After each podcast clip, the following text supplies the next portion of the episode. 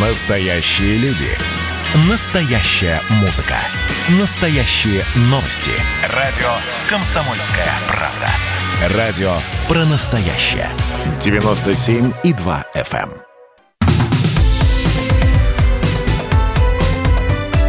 Как дела, Россия? Ватсап-страна! В студии радиостанции «Комсомольская правда» я, Елена Фонина. Я приветствую всех-всех наших радиослушателей, вне зависимости от того, в каком уголке нашей страны вы сейчас находитесь. Как ни аттракционы, ни зоопарки, а, ни многое другое теперь москвичам, увы, к сожалению, опять недоступны. Почему? По одной простой причине, что э, накануне э, столичный городоначальник принял решение сделать длинные выходные в Москве, которые продлятся 9 дней, с 12 по 20 июня. А, Ну и понятно, что э, в эти дни, э, к сожалению, э, не э, сможем мы посещать ни какие-то такие массовые мероприятия, которые отменены. Ну и, собственно, опять начинаются определенные ограничения по работе, например, э, точек общепита с нуля э, с полуночи до 6 утра они работать также не будут. Плюс э, 30% сотрудников должны быть переведены на дистанционное э, работу. Ну вот, собственно, э, такие меры принимает э, столичный мэр. Ну а чем это вызвано? Смотрите, вот только за прошедшие сутки э, рост э, выявленного заболевания ковид на тысячу увеличился. То есть мы понимаем, да, что, в общем, ну, наверное, ситуация не самая оптимистичная. И давайте-ка мы все это обсудим с директором научно-информационного центра по профилактике и лечению вирусных инфекций, врачом-инфекционистом, иммунологом, аллергологом э, Георгием э, Викуловым. Георгий Христович, здравствуйте. Здравствуйте. Здравствуйте. Ну вот а, можете объяснить, э, чем, собственно, эм, вызван такой лавинообразный рост э, заболевших ковидом, если только в одной столице вот разница между вчерашним и сегодняшним днем тысяча заболевших, но это достаточно много. Некоторые говорят, что мы чуть-чуть, вот, ну как чуть-чуть, на два месяца опаздываем за Европой, и нас просто нагнала та волна, которую Европа уже прошла. Ну, во-первых, это не- некорректно говорить, что это число заболевших, потому что это число инфицированных или число случаев. Потому что э, наличие положительного теста еще не означает, что есть в полной мере заболевание, так как 80% людей имеют э, легкое или бессимптомное или малосимптомное течение. Ну, то есть э, порядка 15% имеет среднетяжелое течение, 5%, ну, это такие при- примерные цифры, 5% имеют тяжелое течение, которое э, требует нередко искусственной вентиляции легких по жизненным показаниям. Что касается увеличения числа случаев, это не лавинообразное увеличение. А, У нас нет такой ситуации, как, например, в Индии. Но, к сожалению, э, в европейских странах мы видим, что, э, точнее, к сожалению, что в России происходит рост, а в европейских странах после локдаунов сейчас, наоборот, положительная динамика. У нас увеличение связано с разными причинами. Одна из причин, которую вот не всегда называют, это большое количество тестов для тех, кто пытается, э, соответственно, готовиться к э, поездкам, э, к выездам, в том числе туристический сезон. Вторая причина – это игнорирование людьми предписаний и, соответственно, массовое достаточно заражение, выявление новых случаев. А, потому что положительный тест это еще не это еще не клинический диагноз. Третья причина есть люди, соответственно, которые отрицают существование а, самого даже вируса, есть такие люди, и они вот до последнего игнорируют и просто не верят в то, что это необходимо, а, соблюдать какие-то меры предосторожности, а, носить маски, постоянно э, выступают против этого. Четвертое – это недостаточный контроль э, служб социальных услуг. То есть, например, мы можем спокойно зайти практически в любой торговый центр без маски. А, то есть, э, ну, при входе, может быть, и требует, но потом мы снимаем маску, и нас никто за это не, а, соответственно, оговаривает, никто не следит за этим, а нужно, необходимо просто следить.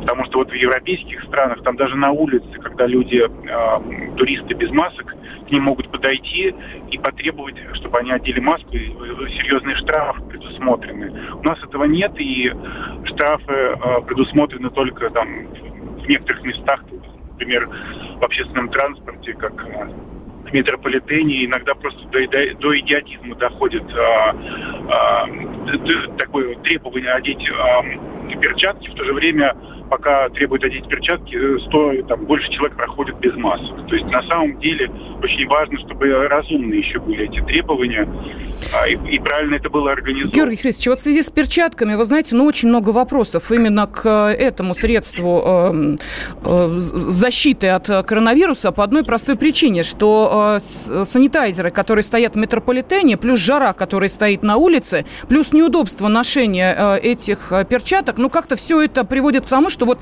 э, я просто наблюдаю, я езжу в метро, у меня нет автомобиля, поэтому я могу, что называется, мониторить, вот как люди себя ведут. Да, маски надели, потому что действительно усиление масочного режима есть. Перчаток, ну, я не знаю, там если один из 30, может быть, идет в перчатках, и то это скорее исключение. На, то есть на это глаза закрывают. Но, может быть, э, ну, разумно отменить хотя бы эту меру, объяснить, что да, действительно, перчатки в данной ситуации являются желательным, но не обязательным атрибутом, если мы все равно их не носим. Ну, это предложение можно отправить Роспотребнадзор, потому что э, предложение по ношению перчаток они были, э, соответственно, и все эти предписания э, созданы Роспотребнадзором. Но в то же самое время, э, я думаю, когда речь идет о безопасности, эм, соответственно, и когда мы уменьшаем любым способом риски для здоровья для себя, для своих близких, то мы всячески стараемся использовать все разумные средства. Да? То есть я на самом деле, так вот если абстрагироваться, нам несложно так по большому счету одеть перчатки, потом их снять, если это, пусть даже это мера избыточная. Но с другой стороны, я еще раз подчеркиваю, что многие люди неправильно одевают маски, они или вообще не одевают, или одевают не так, как э, чтобы маска вообще защищала. Если маска не, защищает, не закрывает нос, то она не несет никакой функциональной э, принадлежности, mm-hmm. не защищает. Более того, если маска одета одноразовая, ее нельзя теребить, снимать, а, трогать руками, потому что с наружной поверхности она через некоторое время становится загрязненной.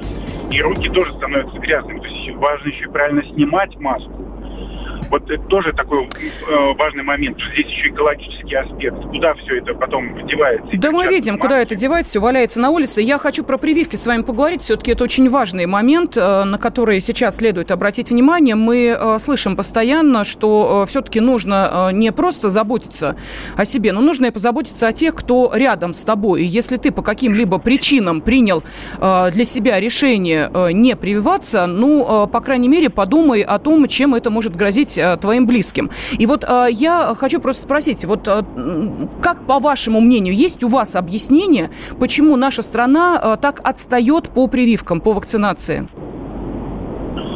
А, есть ряд объяснений, потому что у нас, во-первых, достаточно распространено антипрививочное лобби.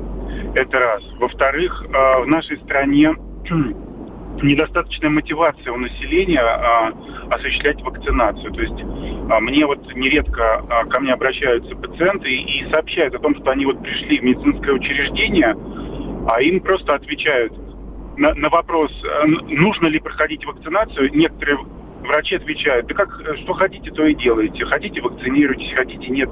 То есть такой непрофессиональный, немотивирующий ответ.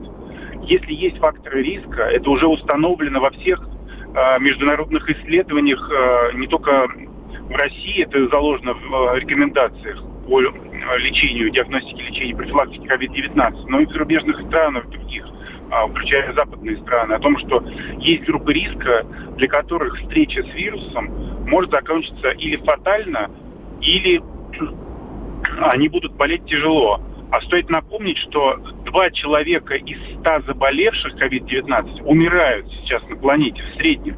То есть это очень большие достаточно цифры, если мы срав... сравниваем, например, с ежегодным гриппом, который был, там совсем другие цифры. И поэтому Плюс, если э, сравнивать риски, э, которые для здоровья возникают после вакцинации, намного меньше эти риски. На миллион э, вакцинаций у нас э, зафиксировано в мире от 1-2 до 39 случаев э, смерти. Причем э, с российскими вакцинами связи не доказаны. Соответственно, несложно посчитать, что э, риски после вакцинации намного ниже для людей. Но у нас, к сожалению, вот есть э, предубеждение, что там вакцины не прошли достаточно исследований, еще что-то. На самом деле эта платформа, по которой созданы вакцины, уже давно используется. Уже не первые э, несколько, не, не первое пятилетие.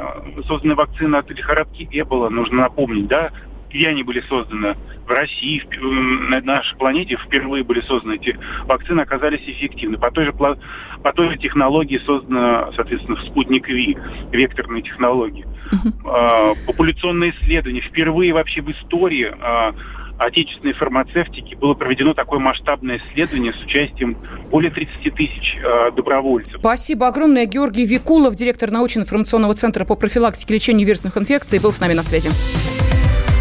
Как дела, Россия? Ватсап-страна! страна